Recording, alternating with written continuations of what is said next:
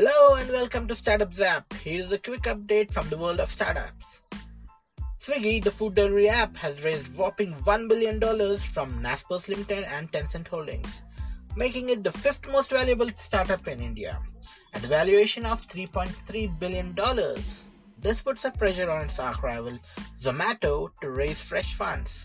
We'll let you know when that happens. Want to know more about Swiggy? We are coming up with the Swiggy stories soon on our podcast.